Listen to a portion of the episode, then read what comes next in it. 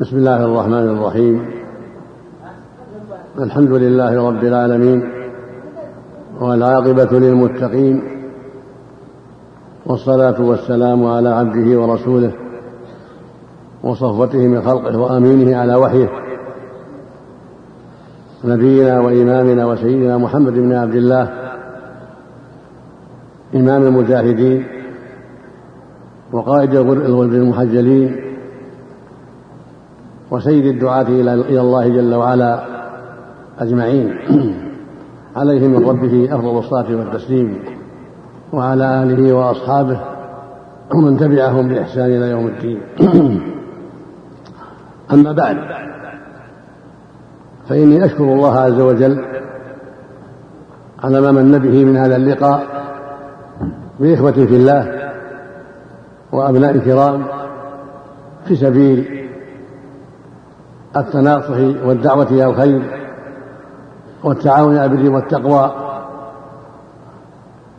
أسأل الله أن يجعله لقاء مباركا، وأن ينفعنا به جميعا، وأن يصلح قلوبنا وأعمالنا، وأن ينصر دينه ويعلي كلمته،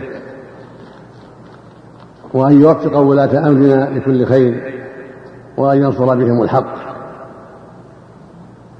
ثم أشكر القائمين على هذا المعهد على دعوتهم لي لهذا اللقاء، بارك الله فيهم وزادهم من العلم والتوفيق والصلاح والإصلاح. عنوان المحاضرة: الإسلام بين الإفراط والتفريط. لقد دلت الأدلة الشرعية من الكتاب والسنة على أن الإسلام وسط بين الإفراط والغلو والتنطع والبدع، وبين التفريط والجفاء والإعراض، فهو حق بين باطلين، وهدى بين ضلالين، ووسط بين طرفين، فلا غلو وإفراط ولا جفاء وتقصير، ولكنه قيام بأمر الله على الوجه الذي شرعه الله من غير زيادة ولا نقص. ويدل على هذا آيات كثيرات من الكتاب العزيز، وأحاديث كثيرة من سنة المصطفى عليه الصلاة والسلام. من ذلك قوله جل وعلا: ولا تجعل يدك مغلولة إلى عنقك ولا تبسطها كل بسط فتقعد ملوما محسورا. ومن ذلك قوله جل وعلا: والذين إذا أنفقوا لم يسرفوا ولم يقتروا وكان بين ذلك قواما. فديننا الإسلام هو الوسط في كل الأمور. وقد نهى الله جل وعلا عن الغلو والبدع، قال تعالى: يا أهل الكتاب لا تغلوا في دينكم. والغلو هو الزيادة والابتداع والتنطع، قال تعالى: قل يا أهل الكتاب لا تغلوا في دين غير الحق ولا تتبعوا أهواء قوم قد ضلوا من قبل وأضلوا كثيرا وضلوا عن سواء السبيل. قال جل وعلا: أم لهم شركاء شرعوا لهم من الدين ما لم يأذن به الله. فذمهم وعابهم على أن شرعوا لهم من الدين ما لم يأذن به الله، وذلك الزيادة. وهكذا الغلو هو الزيادة في الشيء، والغلو في الدين هو الزيادة فيه من قول أو عمل أو عقيدة لم يشرعها الله سبحانه وتعالى. وقال عز وجل: ثم جعلناك على شريعتنا فاتبعها. فأمره الله يلزم الشريعة ويتبعها. وقال تعالى: اليوم أكملت لكم دينكم وأتممت عليكم نعمتي ورضيت لكم الإسلام دينا.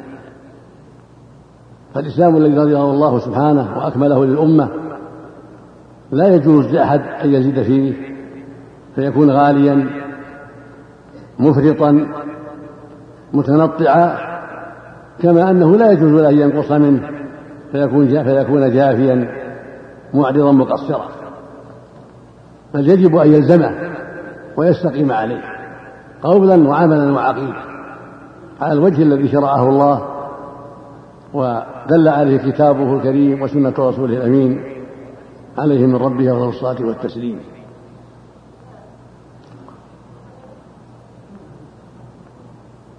وهذا هو الاستقامة، هذا العمل هو الاستقامة التي ذكرها الله في قوله جل وعلا: إن الذين قالوا ربنا الله ثم استقاموا فلم يحيدوا يمينا ولا شمالا ولم يزيدوا ولم ينقصوا بل استقاموا على الحق. وقد سمعتم صفاتهم فيما قرأ قارئنا هذه الليلة: إن الذين قالوا ربنا الله ثم استقاموا تتنزل عن الملائكة ألا تخافوا ولا تحزنوا وأبشروا بالجنة التي كنتم توعدون نحن أولياؤكم في الحياة الدنيا وفي الآخرة ولكم فيها ما تشتهي أنفسكم ولكم فيها ما تدعون نزلا من غفور رحيم. فقد اعترفوا بأن الله ربهم وإلههم الحق،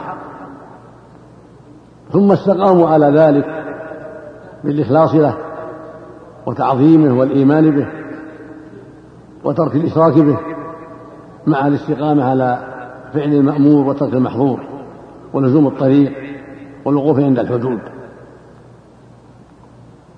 هذه هي الاستقامة وهذا هو الوسط، كما قال عز وجل: وكذلك جعلناكم أمة وسطا لتكونوا شهداء على الناس ويكون الرسول عليكم شهيدا.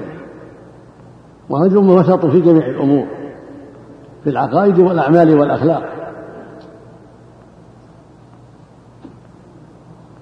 فدين الإسلام وسط في العقيدة، فليس مع الغلاة وليس مع الجفاة، بل عقيدة الإسلام إخلاص العبادة لله وحده دون كل ما سواه من غير إشراك به سبحانه وعبادة لغيره معه، ومن غير تعطيل له سبحانه وإنكار لوجوده.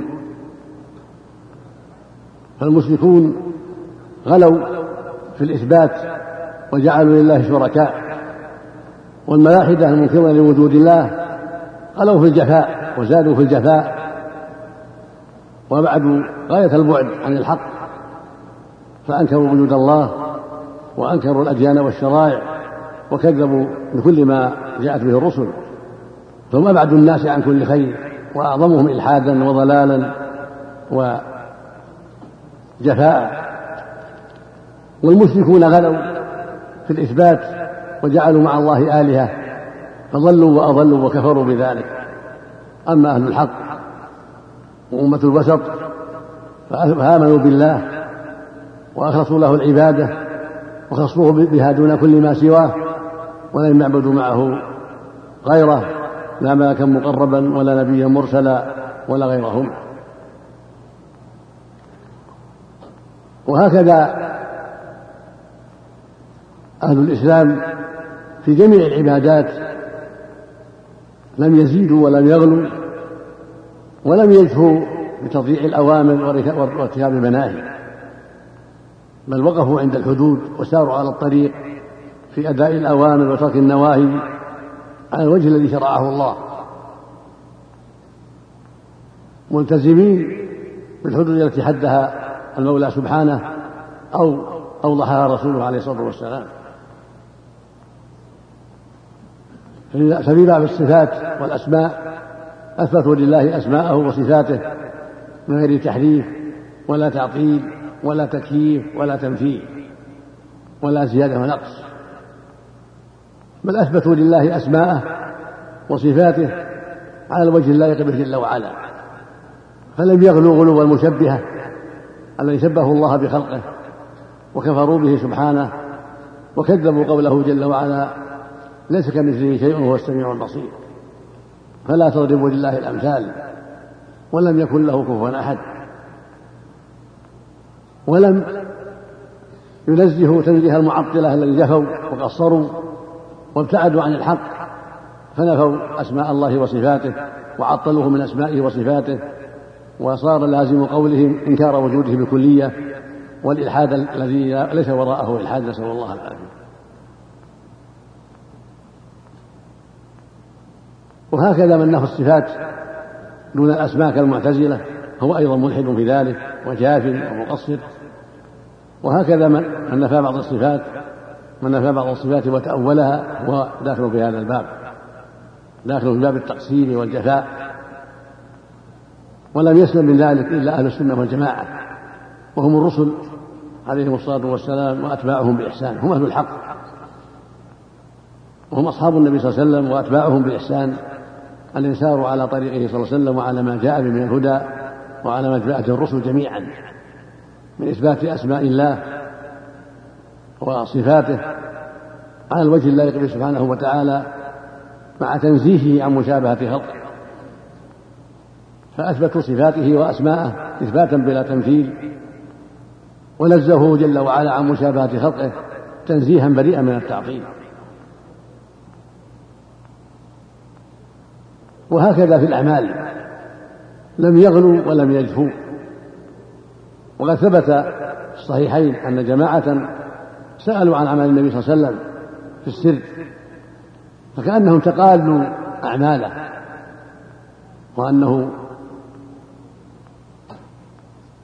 وأنه قد يتساهل في بعض الأشياء أو يقلل من بعض الأعمال لأنه مغفور له، وقالوا أين الحمد رسول الله صلى الله عليه وسلم قد غفر الله لما تقدم من ذنبه وما تأخر، يعني فنحن تجير بأن نزيد ونجتهد ولا نكون مثله صلى الله عليه وسلم لأنه مغفور له، فلا جرم أن يخفف العمل ولا يتوسع في العمل، أما نحن على خطر فينبغي لنا أن نزيد. هذا معنى كلامه فيما بينهم. قال بعضهم أما أنا فأصلي ولا أنام، وقال الآخر أما أنا فأصوم ولا أفطر، وقال الآخر أما أنا فلا أنام على فراش، وقال الآخر أما أنا فلا أكل اللحم. فبلغ النبي صلى الله عليه وسلم ذلك فخطب الناس فحمد الله وأثنى عليه ثم قال ما بال أقوام قالوا كذا وكذا، وذكر مقالتها، ثم قال لكني أصلي وأنام وأصوم وأفطر وأتزوج النساء وآكل اللحم، فمن رغب عن سنتي فليس مني. هكذا يقول المصطفى عليه الصلاة والسلام ردا على هؤلاء الذين أرادوا أن يشددوا على أنفسهم حرصا منهم على الخير ورغبة في طاعة الله عز وجل، وظنا منهم أن هذا يرضي الله عنه، فبين لهم عليه الصلاة والسلام أن ذلك خلاف الحق. وقال في الرواية الأخرى أما والله إني لا أخشاكم لله وأتقاكم له، وفي اللفظ الآخر وإني لا أعلمكم بما أتقي.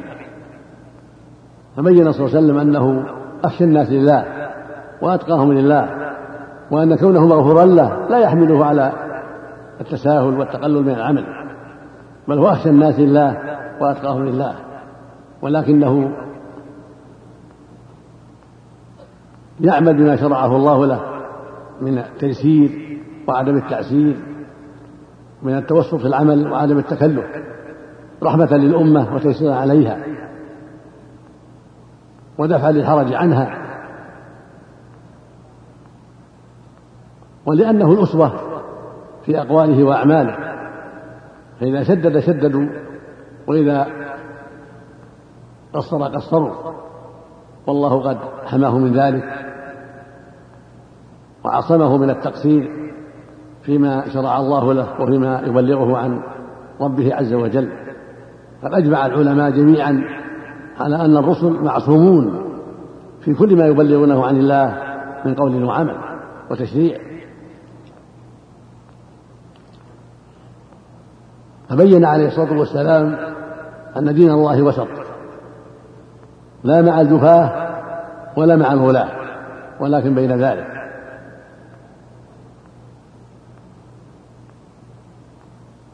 يقول الله عز وجل يريد الله بكم اليسر، ويقول سبحانه وجاهدوا بالله حق جهاده واجتباكم وما جعل عليكم الدين حرج. ويقول النبي صلى الله عليه وسلم يسروا ولا تعسروا وبشروا ولا تنفروا. ويقول أيضا عليه الصلاة والسلام إن هذا الدين يسر ولن يشاد الدين أحد إلا غلبه.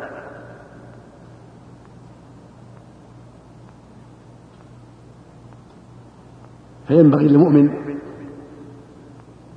أن يتقيد بشرع الله وأن يقبل رحمته سبحانه وفضله وتيسيره، وأن يحذر الغلو والتشديد الذي يضره ويضر غيره. ومن هذا قوله صلى الله عليه وسلم لا تطروني كما أطرت النصارى ابن مريم إنما أنا عبد فقولوا عبد الله ورسوله، أخرجه البخاري في الصحيح.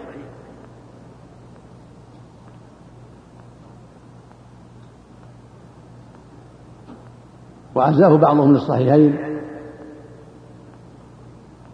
ولكن بعد التحقيق لم يتضح تخريج مسلم له رحمه الله.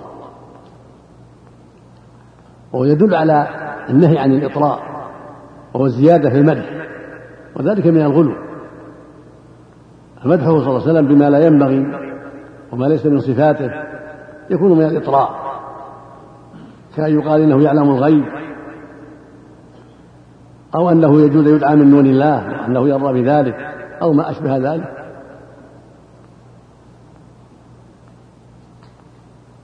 أو يقال إنه يتصرف بالكون وينفع ويضر دون الله، إلى غير هذا من الغلو. كل هذا من الإطراء، فهو عليه الصلاة والسلام لا يعلم الغيب، بل لا يعلمه إلا الله عز وجل، ولا يدعى من دون الله، ولا يرضى بذلك أيضا، ولا ينفع ويضر ويسر في الكون، بل ذلك إلى الله وحده سبحانه وتعالى. وقد أمره الله يبلغ الناس ذلك، فقال عز وجل أمر النبي صلى الله عليه وسلم بذلك ولا أمر لنفسي نفعا ولا ضرا إلا ما شاء الله ولو كنت أعلم الغيب لاستكثرت من الخير وما مسني السوء إن أنا إلا نذير وبشير لقوم يؤمنون، عليه الصلاة والسلام. قال عز وجل قل لا يعلم من في السماوات والأرض الغيب إلا الله. فوصفه بما لا يليق به وليس من حقه يعتبر غلوا وإطراء. وهكذا دعاؤه من دون الله كطلبه المدد والغوث وشفاء المرضى، كل هذا من الشرك بالله ومن الإطراء والغلو المنكر، بل من الشرك الأكبر. ومن هذا قوله عليه الصلاة والسلام هلك المتنطعون هلك المتنطعون هلك المتنطعون، خرجه مسلم في الصحيح. فكرر عليه الصلاة والسلام هذه الكلمة تنفيرا من التنطع، وهو التكلف في الأمور والزيادة فيها على غير ما شرعه الله. فالمتنطع زاد في الشرع ما لم يأذن به الله، فالتنطع التكلف والزيادة والابتداع في شرع الله ما لم يأذن به الله سبحانه وتعالى.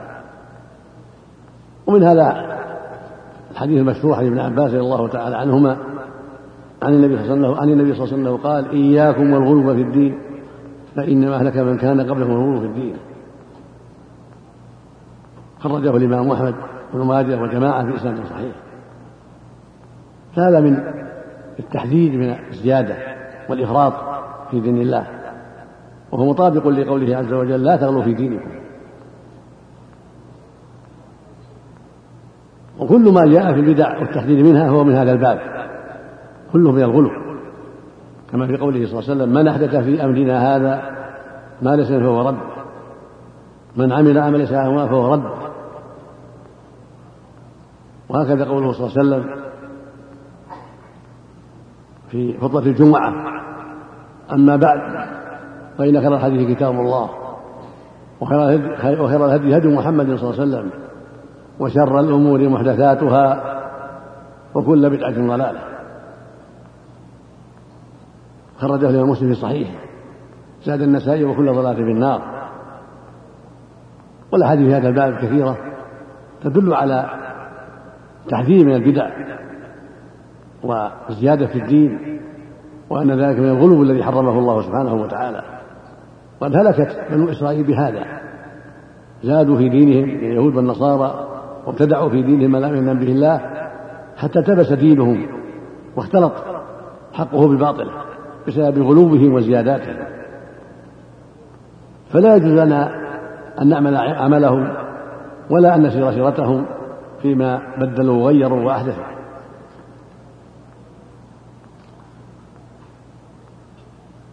أما الطرف الثاني وهو التفريط والجفاء فقد جاءت فيه أحاديث أيضا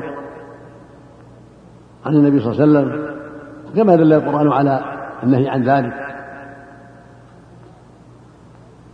كل ما جاء في القرآن من النهي فهو من تحذير من الجفاء. فالنهي عن جعل اليد مغلولة نهي عن البخل،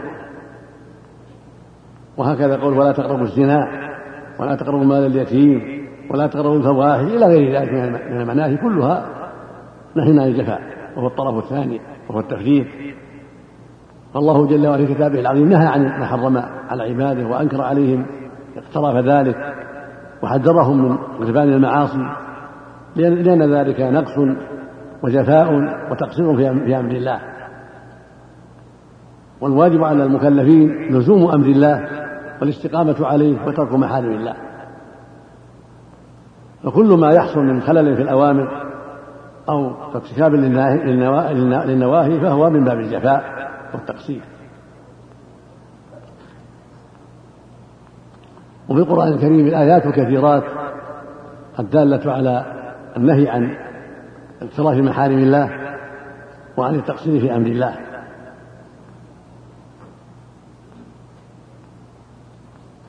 ومن ذلك ما في الحديث الصحيح متفق عليه يقول صلى الله عليه وسلم لا يزني الزاني حين يزني وهو مؤمن، ولا يسرق السارق حين يسرق وهو مؤمن، ولا يشرب الخمر حين يشربها وهو مؤمن الحديث. هذا تحذير من الجفا، تحذير من الزنا والفواحش، وأن الإيمان الصحيح الإيمان الكامل يمنع ذلك. فالإسلام الذي هو الإيمان، الإسلام عند الإطلاق إذا أطلق دخل فيه الإيمان، فالإسلام الذي هو الإيمان هو الإسلام الكامل يمنع أهله من المعاصي. ولا يقترفها وهو كامل الإيمان، بل ذلك دليل على نقص إيمانه وضعف إيمانه، ولهذا اقترف المعصية لضعف ما عنده من الزواجر التي تزجره عن اقتراف المحارم أو ترك الواجبات.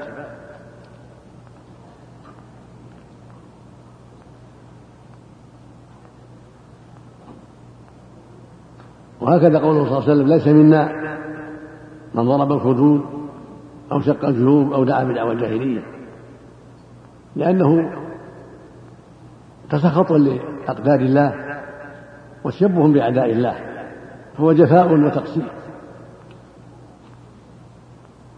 من هذا قوله صلى الله عليه وسلم أنا بريء من الصالقة والحالقة والشاقة. والصالقة التي ترفع صوتها عند المصيبة، والشاقة تشق ثوبها عند المصيبة، والحالقة تحلق شعرها عند المصيبة، لأن هذا ضعف في الإيمان ونقص وجفاء وتفريط. والأحاديث في هذا كثيرة، وهي كل ما جاء في النهي عن المعاصي واقترافها فهو نهي عن الجفاء.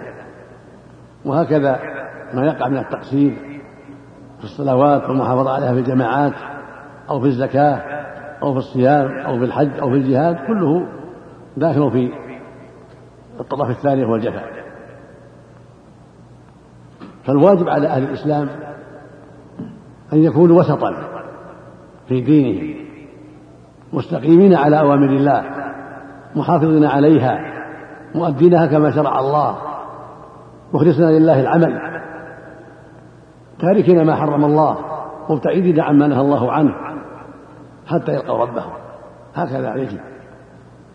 فلا يجوز الطرف، لا يجوز الميل الى الطرف الاول وهو الغلو، ولا الى الطرف الثاني وهو الجفاء، بل يجب السير على الاستقامه، على الطريق السوي، على الطريق الذي سار عليه رسول الله صلى الله عليه وسلم وسار عليه صحابته رضي الله عنهم ثم سار عليه أتباعهم بإحسان، فلا إفراط وغلو ولا جفاء وتقسيم، ولكن بين ذلك لزوم الحق والثبات عليه عن إخلاص وإيمان بالله وتوحيد الله ورغبة فيما عنده وحذر من عقابه ووقوف عند حدوده.